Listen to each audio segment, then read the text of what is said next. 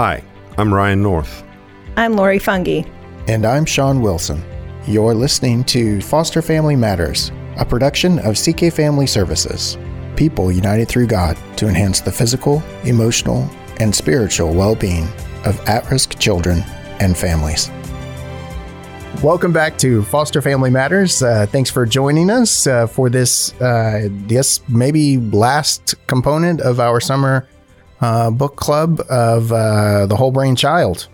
Uh, we're so glad that you are continuing to tune in. We have no idea why you are, but we're grateful that you are. And, and You're assuming that they are. we're assuming that you are. we're not just floating this out into the ether of the internet and Praying. and, and you know, What? whatever. We're praying that there still is. yes, please. We do. We do pray. We pray for you and we pray for ourselves as well. But um, thanks, thanks for joining us. Uh, remember, uh, we have a Facebook group that you can join if you're looking for community to discuss some of the things that we have been uh, floating out there uh, with others. Uh, we uh, we've got folks who have actually joined the community, and and we ourselves all each log in and and take a look to see what's going on there. So it's a good opportunity to interact with us and build community for yourself. Um, don't forget to uh, to like the show if you like it, and subscribe and share and review and so on and so forth. And uh, without any further ado, I believe today we're talking about the the me we. Is that right? We are the me we connection. The me we can I prefer the way you said we talk about the me we. Me we Like me we is a word. me we It sounds it should be one. we moi. moi. Hey, can I can I can I say something to start us off? Please do. I, I love the human brain. I've said that before. But here's why I love study of the human brain because it is it, it is where science and scripture intersect. Right? Because science, neuroscience explains a lot of things about about why we do the things we do. And that's all governed by this beautiful, beautiful org- organ that the Lord created. Uh, you know, often we'll get into science versus religion battles and stuff. And I'm like, scientific discoveries discover and can explain things that are already there, right? Like, like the Wright brothers didn't figure out how to fly. They just figured out how to harness the physical attributes that already existed in, in the universe and how to leverage that for flight. So, um, in this book, it says uh, the social brain wired for we in this chapter. We are wired for we. And when I read that, I thought about this. We were made for relationships. Yes. Right? We're wired for we. Yes. We're made for relationships. If you go right back to the beginning of the Bible, um, the Lord saw what he had made and he saw that it was good. The Lord saw what he had made, saw that it was good. And then Adam is made and the Lord saw that it was not good for man to be alone. I always found that interesting. Uh, and then and then he says, "Come, let us make uh, the, the, uh, let us make man in our image first, and then let us make a helper suitable for him." Is what the Bible says, because we were made from relationship for relationship. If you've gone to church at any point in your life, you've probably heard that before. Right. But we were made for relationships and and the tragedy about the, the the the population of kids that we're parenting is that is that, has been stolen from them because of their trauma. And so that's the beauty of understanding the human brain is how do we we rewire it, right? Or that rather than sorry to interrupt, but rather than it hasn't been stolen, it it was theirs just done poorly. The relationship wasn't healthy; it was entirely dysfunctional, Yeah. and that created a dysfunction and a, and changed the trajectory of where that relationship could have gone. Yeah, so that's what I meant by stolen because not just change the trajectory of that, but it also changed the trajectory of their ability to seek and form healthy relationships moving forward. Healthy, Yeah, right. They'll form a relationship, Yeah, but it may and- not be healthy. But that's been taken from them to some degree by the experiences of their life. And, and this book is coaching us on, on how to do that back, right? You know, the next thing they talk about, um, because we have to move to some of the other things, but the next thing that section is about um, mirror neurons, or if you want to insert my you, pronounce, favorite thing. you, you pronouncing it correctly, you can do that if you want to. Uh, looking glass neurons, um, which is interesting that we only discovered, uh, only like, like uh, discovered this only like in the mid 90s. For anyone who's not getting that reference, be sure to listen to the last, uh, the most recent episode prior to this one. Yes, because I cannot pronounce M I R R O R with any degree of of certainty or skill. Um, It is kind of fun to listen to to uh, Lori tried to say it too. well, now, I was going to say now it's speculation out that I can't either. So let's hear it. mirror. Yeah, I think that sounds as poor badly as I do. it is. It's like meerkat. Mirror. She's from Wisconsin, so you have to give her that. Another lie. I don't know if we're going to get to any content today, but we're going to Oh, enjoy. back, back to the brain. Um, so, so you know, so this is the simplest way that I can explain what mirror neurons do, right? Because this is the part of your brain that's wired for you to connect with other people, right? So when you're holding a baby and the baby smiles at you, what do you always do? Stick Smile my back. tongue out. Smile at back. it? No. Um, You you may be a, a- atypical. Uh, you smile back, and when you smile at the and you stick your tongue out at the baby, the baby goes back, right? And so now, um, I remember reading in a book, which one it was, um, uh, maybe the Perry book, um, talking about how like research now says that like two hours after birth, those neuro, mirror neurons are activated, and so the kid's already seeing, th- looking at you as a mirror, and that's how we connect in relationship. Is that we we see ourselves in other people, right? Other people see themselves in us, and that's why this you know, holding the baby and delighting in the baby and all of those important things that cause all of the right juices to get released in the brain, which of course the, the brain to be wired the way it's supposed to. When the kids don't get the delight, not all that happens. It's also a great way to remote control other people, right? Leveraging the mirror neuron. You can. Yeah, because I like the words you're using: leverage and con- remote control. Control. It's it's the world I live in. but but seriously, it, it, uh, to to your point, I mean these these mirror neurons are, are useful for for us and our experiences to learn. But if you're in a parenting situation and you're trying to I almost said control. If you're trying to to to manage uh, an experience between you and your child, you know, doing pu- putting your physical state into such a way that you want their physical state to look like can produce the effect that their physical state starts to mirror yours. Yes, right? which actually does take some self control. That's right. Because that doesn't feel naturally because we're typically driven by our emotions. Mm-hmm. So if I go into a high tense situation with my child and I'm not mindful and in control over what my body's doing, I'm sharing that, and his or her mirror neurons are going to pick up on that and respond in a very similar way that I am. And you continue to have this conflict and it becomes contentious. Well, and it's just it's just automatic. Like even being aware of it, being consciously aware of it as I am, I'll be in a meeting with someone and um, find myself crossing my legs at the exact moment or shortly thereafter Right. someone else crosses their legs or crossing my arms or putting my hands in a certain way or, or Taking a drink thing, when right? somebody else does. yeah exactly all of that so um, anyways it's a it's a good tool to leverage uh, in my opinion to remote control other people I remember um, about 10 years ago um, going to a dealing with difficult people seminar. And the, the guy, used to be the head of human resources for Coca Cola.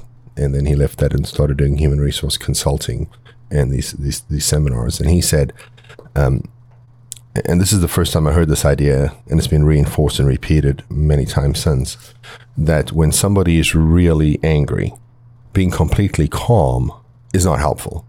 We think, well, they'll, they'll want to match our calm. He said you have to go, like, if they're at a 10, you go to an 8. Because what's going to happen is they will come down to an 8. They, you, they can't go from 10 to 0. They'll come to an 8. And when they get to 8, you go 5. Right. And you step them down.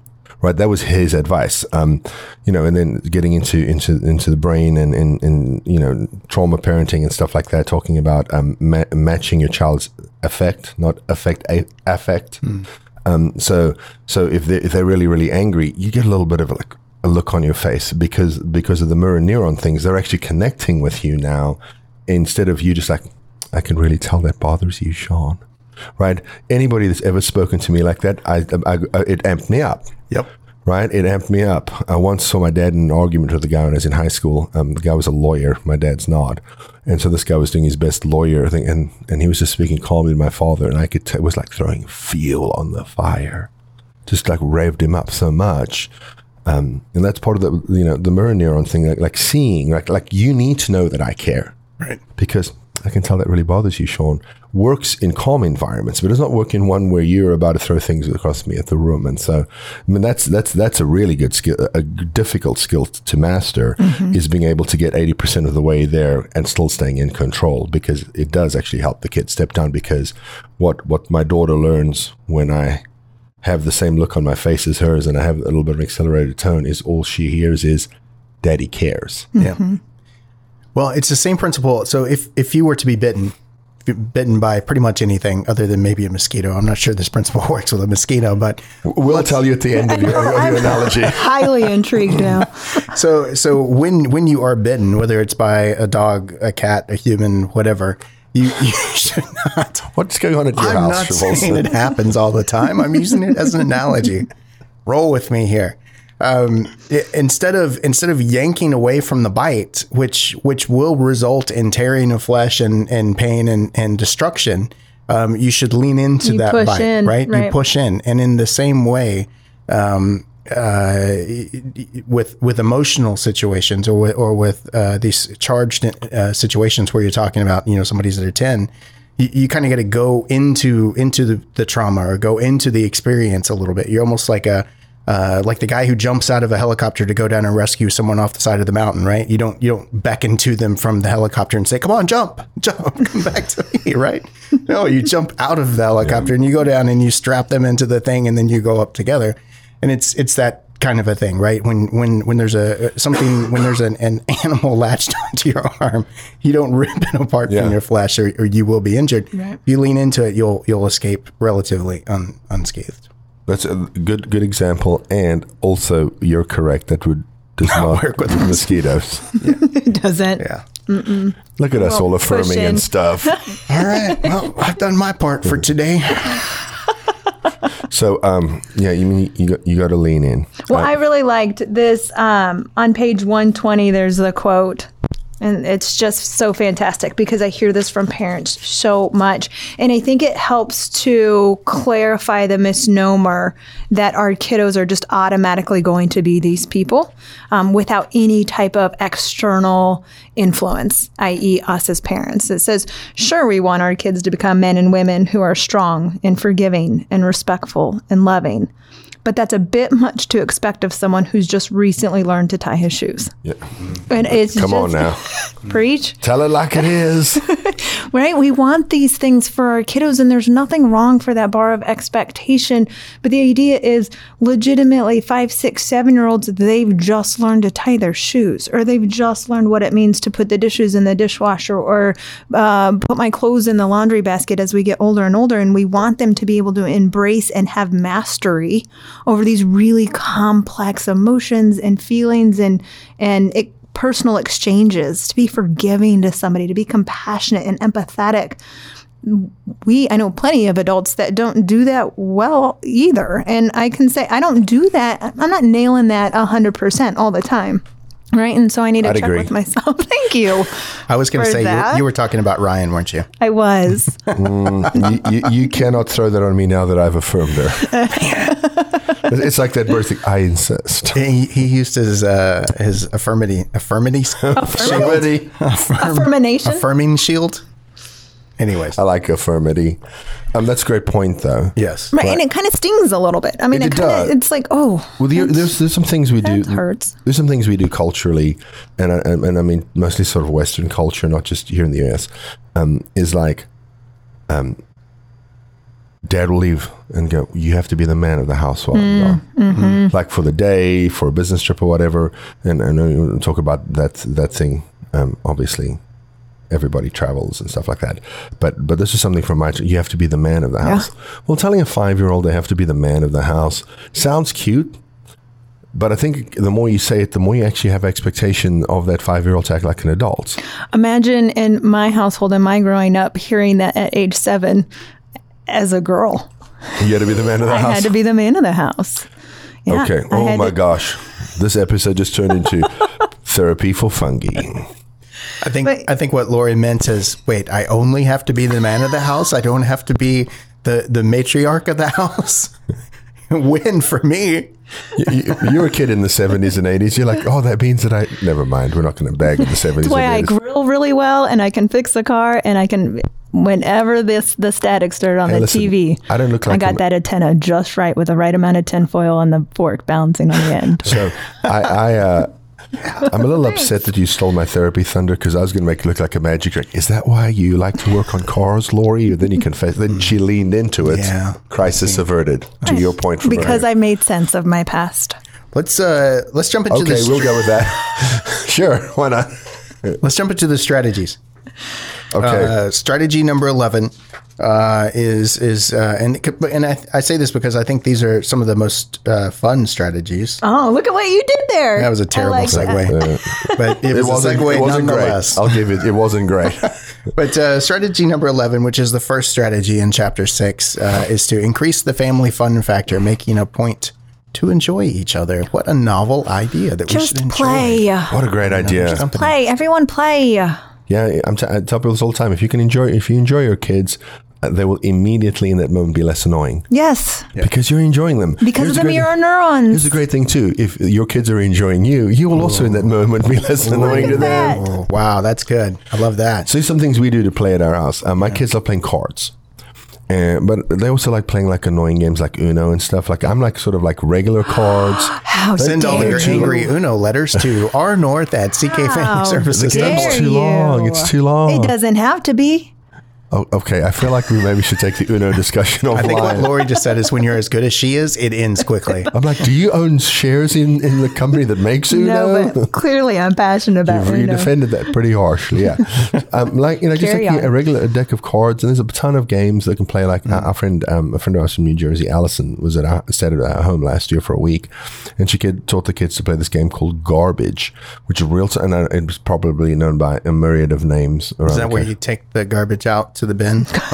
No, That's a wonderful game I need to teach my the kids, kids. play that. so it's so you start with ten cards, and then the, the winner goes down to nine, eight in subsequent hands. It's a really simple card card game, and my my daughter, who had just turned five at the time, took to it, and we'll sit and play garbage. Um, my father-in-law taught the kids all how to play Texas Hold'em. Yes. So the other day, uh, the other night, uh, my wife and I were making dinner together and go into the dining room and they've taken up my poker set and they're sitting playing Texas Hold'em. 11 year old, 10 year old, 6 year old, and their 10 year old friend from across the street.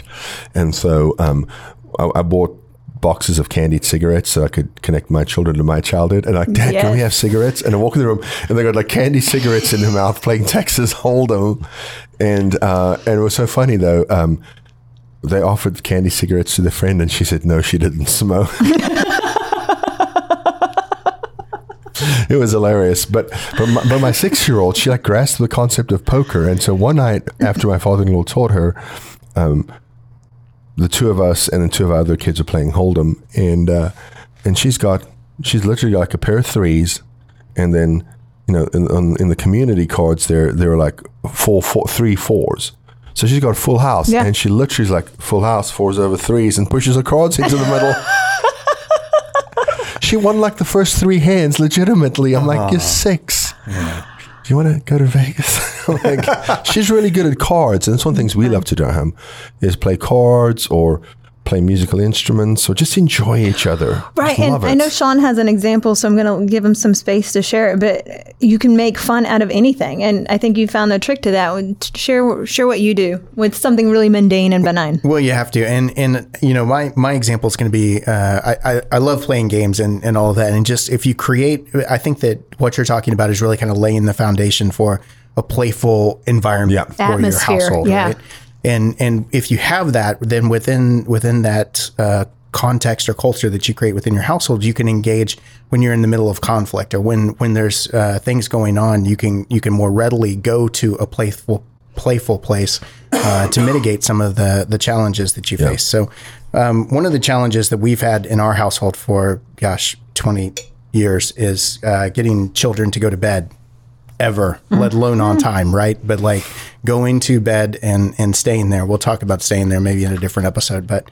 Um, one of the things that I have found that works is uh, my my children are all highly competitive, and it just something as simple as challenging them to a race to the bedroom. Yeah. and and it distracts them from whatever they were doing before that I'm trying to get them their uh, attention shifted away from and transitioned into you know this other thing, and it's it's become uh, it's become pretty fun. Uh, you know, uh, if you're a fan of the movie uh, Days of Thunder, or even if you're not, you, you may remember Stop the car, Cole. Stop the car.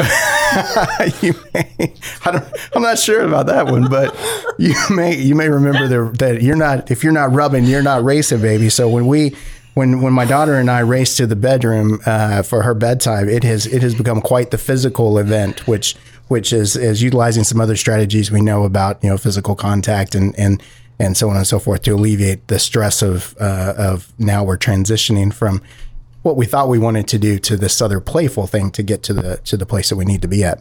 So I, I, I like that story for a bunch of reasons. One of them being if there's stuff that needs to be done, um, if you can get everybody to do it playfully, you'll get it done. Absolutely. Like think about the things we argue with our kids about. I.e., like so at our house we have nighttime chores, which means that every everybody rotates, and basically what that means is that you sweep the floor in the room. Um, any any any stuff that's lying around, just pick it up. So it's like five six minutes of your life. It's not a big deal. And then on Saturday we'll do like deep cleaning chores. We like clean bathrooms and stuff. And so everybody gets their own zone. Oh my gosh, you turn into the world's biggest nag trying to get the kids to do it. So one Saturday morning we had a, we had we had an, an idea. Team mom, team dad. We divided the kids up in, and the winner got ice cream. You will no idea how fast the children did chores. That's in the fun. right? And we're Do the having it again losers now. not get ice cream? No, we, we actually got everybody ice cream Mm-hmm. because, because the, the losers would have. Like one less scoop or something? There's got- Only one sprinkle. y- Wait a second. Did everybody get a trophy? y- yes, unfortunately. Oh. I feel so ashamed that you called me out on that now.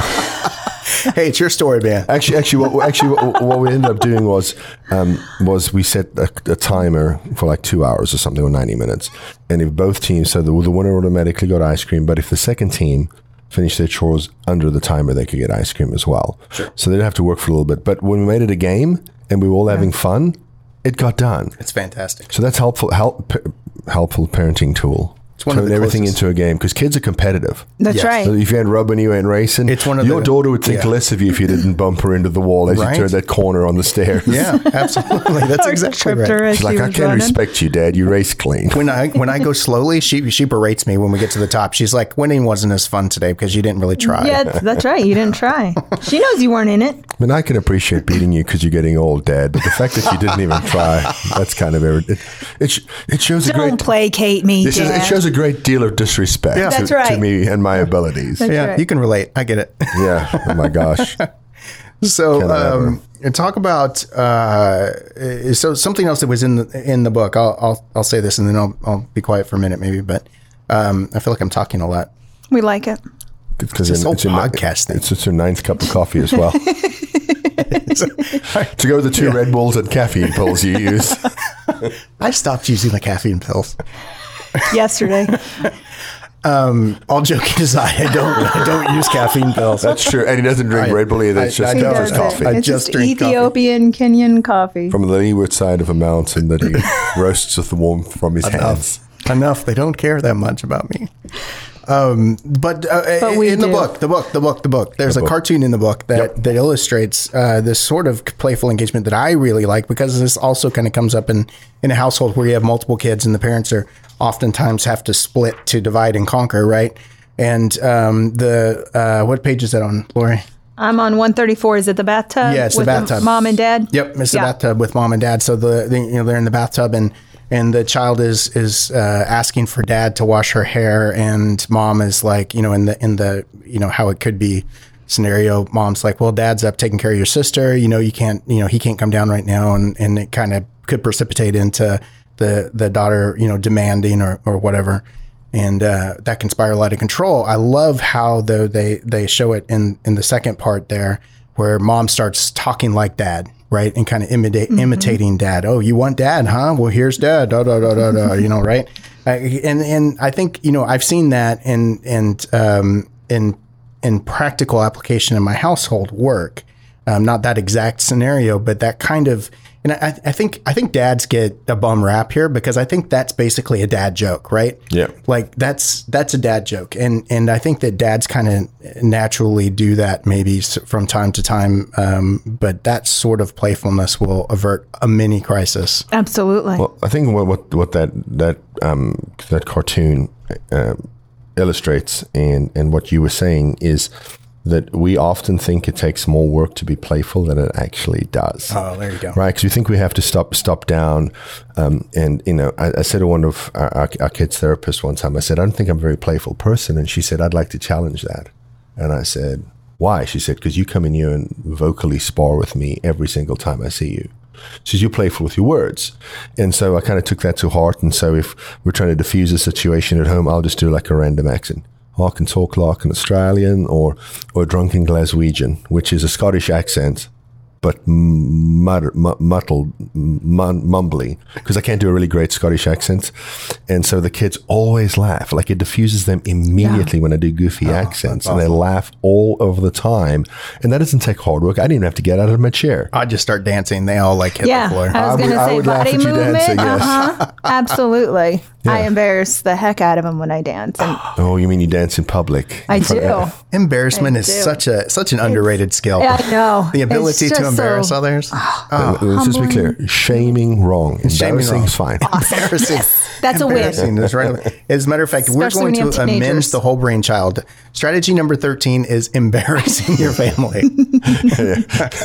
Colon, dance like nobody's watching, comma, seriously, we mean it. yeah, exactly. And if you didn't grow up in a playful environment, this is going to be tricky. But I hope what you're hearing from Ryan and Sean and myself is that it's it, we all have the capacity within us. We just have to tap into what feels most natural with our personalities and our temperament. Sean and I are dancers. Ryan talks funny. There is something that you have within It's you. called an accent, Lori. It might it No, might be just talks funny. it, it might be an insult to actual dancers to call me a dancer. I'm just As Sean and I dance. Ryan just all I talks have funny. is the shoulder shrug. and now everybody has it because this is being video. You're welcome, everyone. Um, but finding, you know, having conversations with people around you of of cultivating that within yourself so that you can use it with your kiddos. But I promise when you do, Shauna's right, you're going to diffuse many of situations.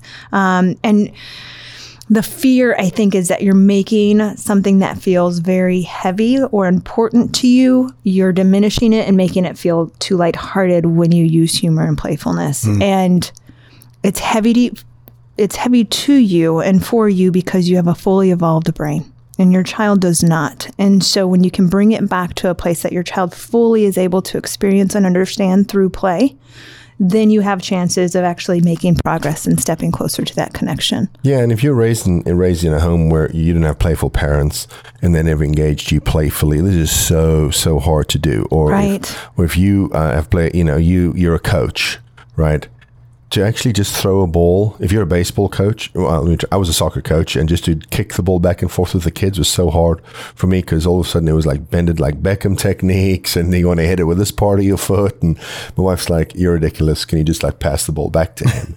so, so I mean, it is hard. It is hard to Yeah. do, right? Because if you weren't engaged playfully, or if you your mind's wired like a coach, but you need to do it because the other thing, um, and, and I wish I'd remember this this this number, but I'm going to make up some numbers now, right? If you try to teach somebody something, it'll take 240 repetitions. If you try my to favorite number. if you try and teach somebody something uh, playfully, it'll take like 20 repetitions, right? Because your the, the the juices that are flowing in your brain make it conducive to learning, and so that's why um, if we don't have to teach the lesson, we're just playing, and then we just like talk respectfully to each other. Well, the kids are learning how to talk respectfully to each other. So, so I love it. Little known fact, that's the only reason I'm here is to make this playful and engaging so that they can learn. You're doing a fine job. I do sir. love how you pointed at the camera. so Did you just try to block my face out? yeah. Oh, we figured out earlier squeezing today. my head. Hold on, I can't. Where's it at? Show me. No, it's not working. There it is. If we do this, this is just a little bonus for you guys. We can we can squish his head from here. That's we just lost all of our viewers and listeners. And Ryan. And Ryan's out. He a- squished his head. I'll bring us back. There's a point in the book, and it's it's really really simple, um, and it's not groundbreaking. But I think when we when we really unpack it, it can be really insightful. And it's the amount of enjoyment parents and children share together should be greater than the amount of conflict they experience. Should be. Should be. And I think that's another great litmus test of stepping back and looking at your week and evaluating how much joy did we have versus how much um, arguing or conflict. And if those, the joy isn't greater, stop and say, what am I going to do as the parent to change that for next week? What am I going to shift? What a great, sorry, I was going to say, what a great segue to conflict. I- I'm going to say one thing, and and uh, we are uh, we are trying to keep this episode short today, so we're, we may have to jump into the uh, into the next strategy. But on, I, I'm just inspired by what you said, so I have to say this. Um, I know a man who once said that to be happy in life, you have to learn to be happy in your misery. And really, what he meant with that wasn't that you I know what I meant. to be clear, it wasn't Ryan North at R North at CK Family Services.org, but it was. Um, it was it was someone else, and and so when because if you set that expectation, I think some people here when they hear you you you know uh, to have more positive or happy experiences than negative experiences, but the reality is is that that you, you determine that right. Sure. It's not this. It's not the circumstance or the experience that determines your state. It's it's you and your ability to implement all of the the things that we've discussed here that determines what your state is and what that experience is with the with whomever you're experiencing it with. Yeah. And if you can get to the point where you can be happy in your misery, where you can where you can see the silver lining, or you can you can you can Joy and suffering. appreciate Yes. No matter what your circumstances. That's exactly Sure, yeah. then then suddenly 100% of your experiences are those positive and and it, it plays very well into the me we because Right. to do that effectively you need to feel connection with somebody else because yes, because you can't do it in isolation. bearing bearing that burden alone is it's almost impossible to find the joy in in those moments um, but a, a shared negative experience can make some of the best stories for later on in life to tell other people about right This sucked, but at least we were in it together. That's right. Spot on. Absolutely. It's like right. It's like going to the amusement park. I hate it, but at least we did it together. that's exactly right so Conflict. conflict Yeah. So um, one of the great things about about doing these things with children is is it turns out to be very therapeutic and eye opening for ourselves. Like it's it's it's not intentional. It didn't go sit down in a therapist's office, but but like it it. We bump up against things, and then we start to think, "Well, why did I react that way?" And so, um, this idea about teaching kids to argue with we in mind um, is something that is so so important. I mean, I mean, if you if you can teach kids to do this, you're going to like preserve marriages, right? I mean, just think about that. Um, because if, if we're still, you know, we in mind, and so early on in our marriage, um, and, and I can say this because my wife t- tells us in front of people all the time now. Um, I, I still remember the night she had this realization. We were teaching in parenting classes, and she went, I just figured something out. Um, typically in our marriage early on, um, if we had a disagreement, she would, by her own admission, lob a verbal grenade in and walk out of the room.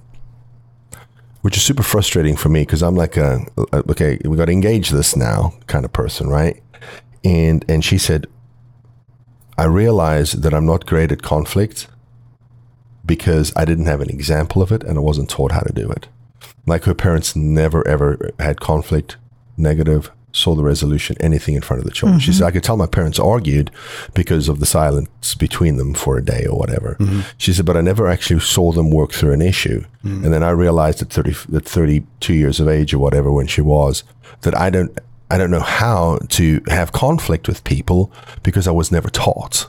Right. and so that's that's why I think this is such a great like close like like this is the crescendo of the movement here. Because if we can coach people how to have civil discourse, how to have conflict but still be moving in the same direction, how to actually um, make your point and let somebody else make theirs. Yep. Um, oh my God, you, sh- you just get a resolution so much better. And I think this is just a super, super, super important. Not that the rest is not important, but absolutely I think this is a fantastic Well, skill think- to teach children.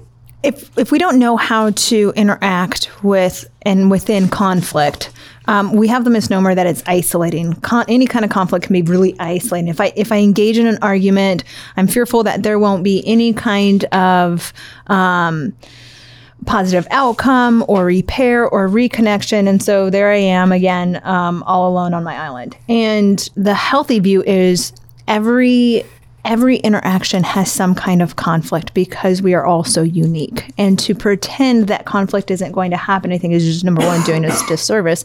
But it's not honing our skills of positive interactions. You oh, it's it's almost as though you have to have both in order to have the whole.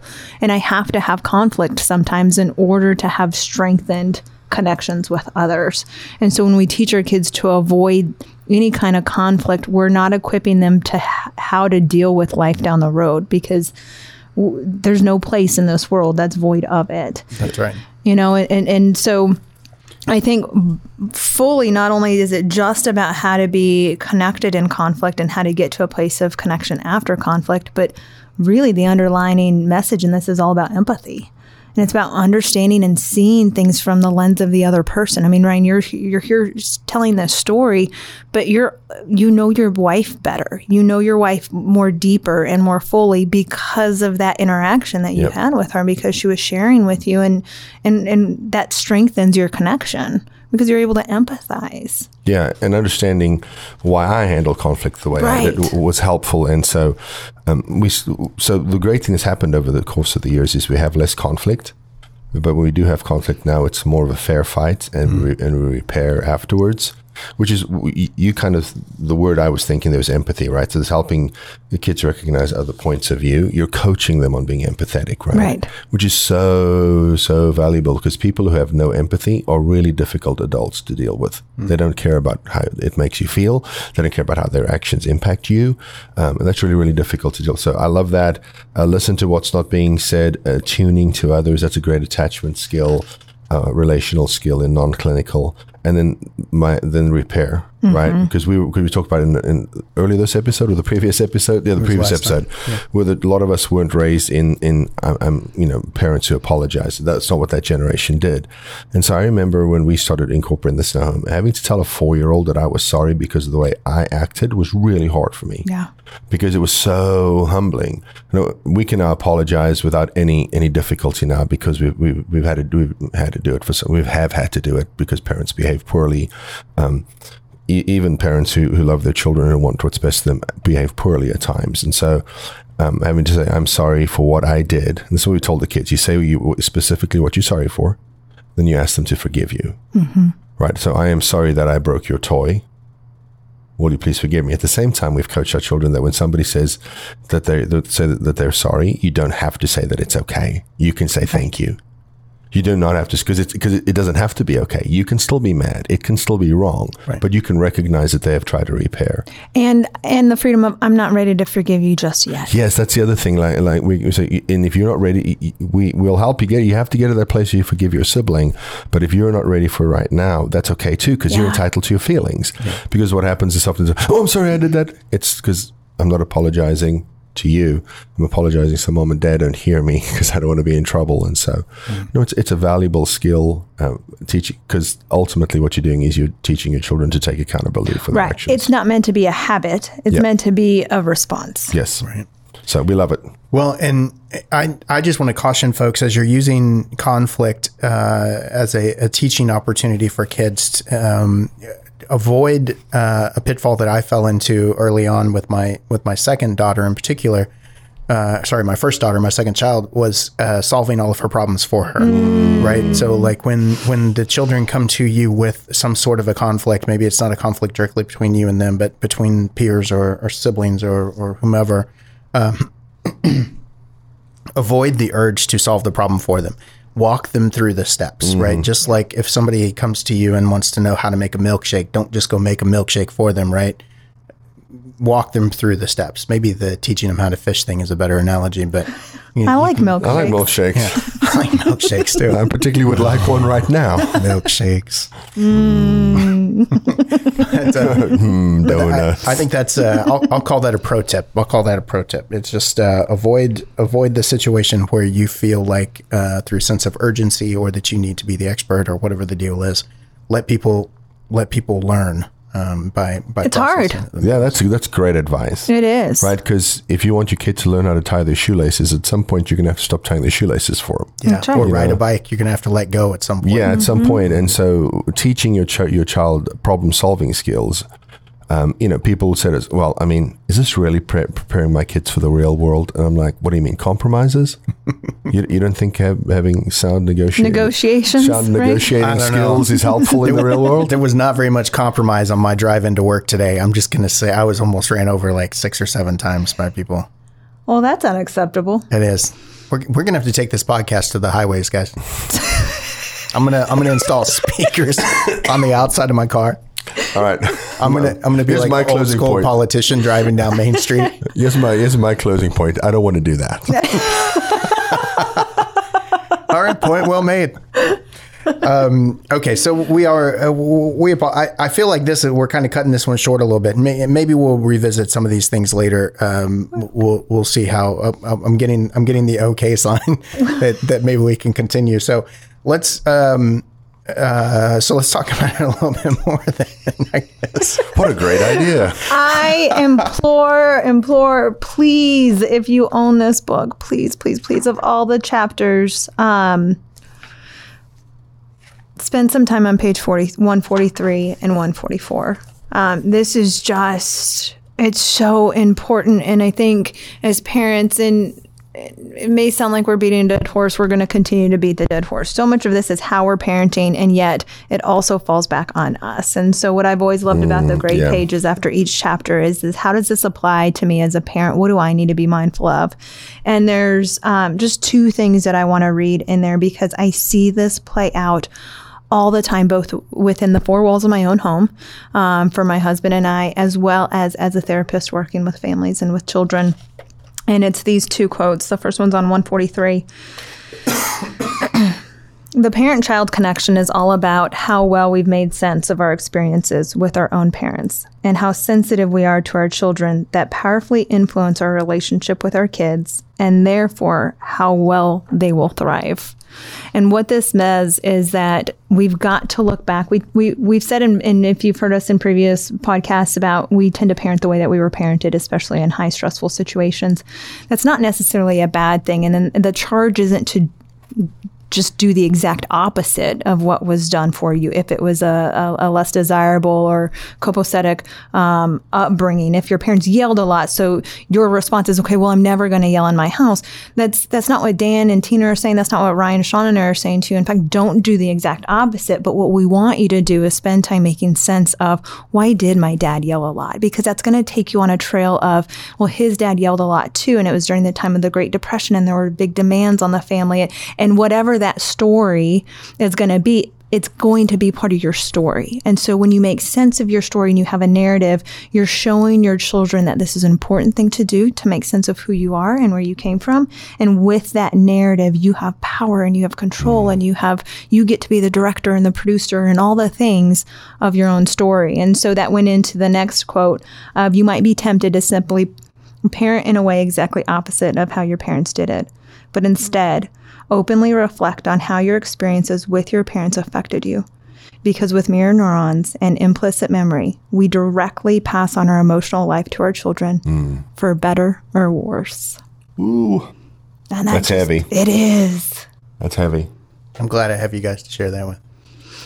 You know, the first quote when you, when you said, um, "Don't just," and you said in the second quote too, "Don't just parent the complete opposite," because parenting the complete opposite is evidence that you have just um, repressed your childhood. Absolutely. You haven't done the work, right? It just you've just turned your back on it.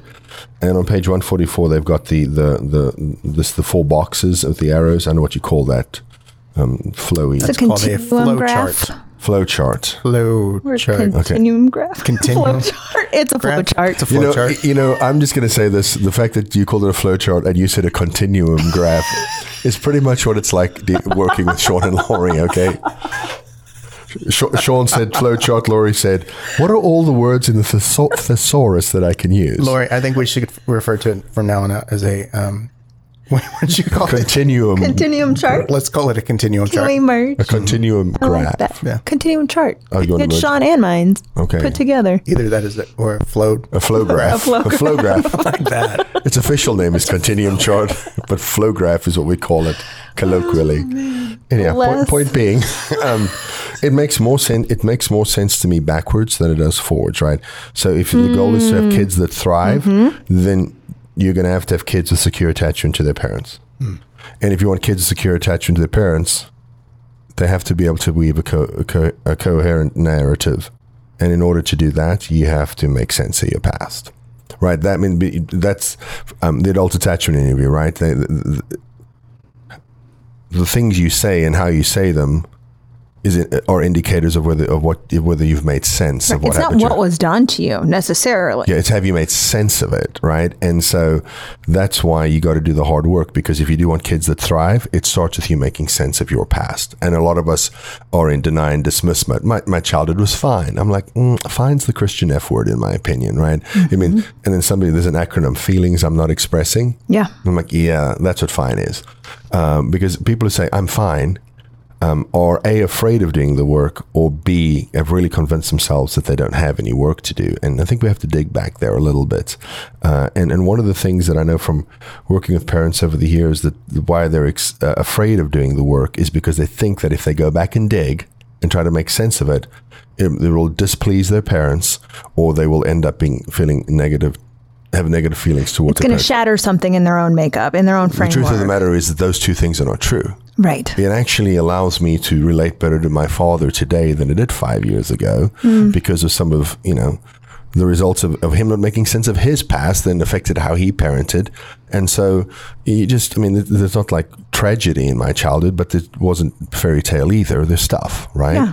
And, and being able to make sense of that actually allows you to, to release the anger you may have towards, towards your parents, which is to, in a place where you can actually create an environment where kids can thrive. Right.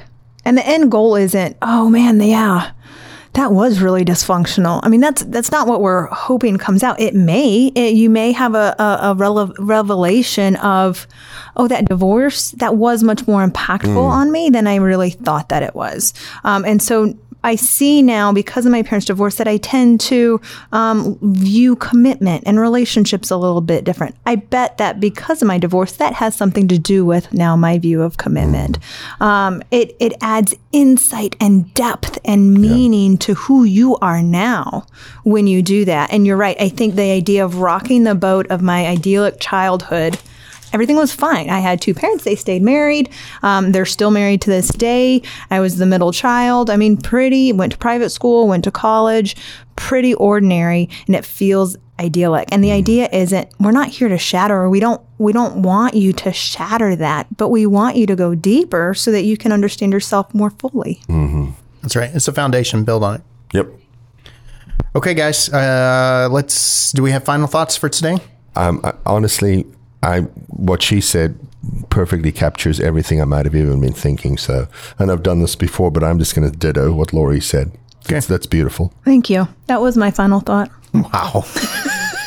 I'm gonna own that. What's the wrap it up signal? if, you, if you if you haven't had the opportunity to visit the studios at at, at Arlington office, um, we we frequently refer to this space as the affirming space, It is. and and that has never been more true than after that little statement. But I, I, I affirm your thoughts on the matter, such a lovely place to be. Um, thanks so much for listening to the show, guys. Uh, I this this will likely conclude uh, our review, not review, our discussion of of the Whole-Brain Child book. Um, there's there's some good stuff in in the conclusion chapters, and uh, there's some ages and stages uh, towards the end of the book. We really encourage you to uh, to continue reading.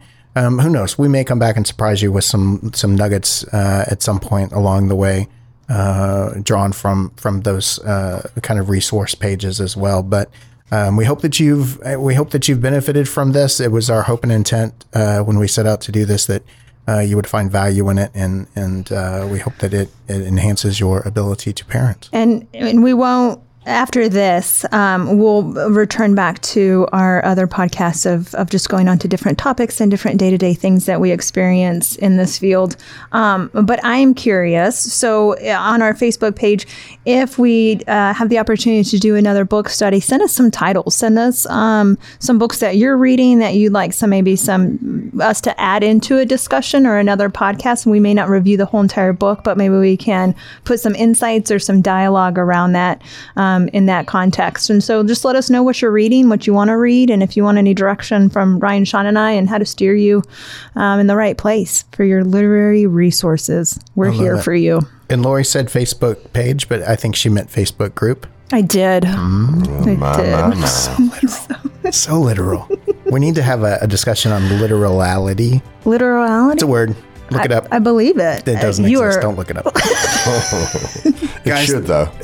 Thanks so much for listening. This is maybe our longest episode yet. Um, we love you. Thank you for We supporting do. us. Share, like, all of the above. Please join our Facebook group. Let us know that you're there. Engage with us in community in that way. And and like Lori said, uh, let us know what you'd like to hear us talk about. We we got plenty of plans for ourselves. So don't think if you're not floating something out there that the show is going to go away. But but we do want to be engaging with you. That's really what we're trying Absolutely. to what we're trying to do. So. You two both said that you love the listeners. I'd like to say that I have strong emotional feelings that are complicated. In the interest of transparency, But- just say um, it. Just say it. All right. Thanks so much, guys. We'll talk to you next time. Bye.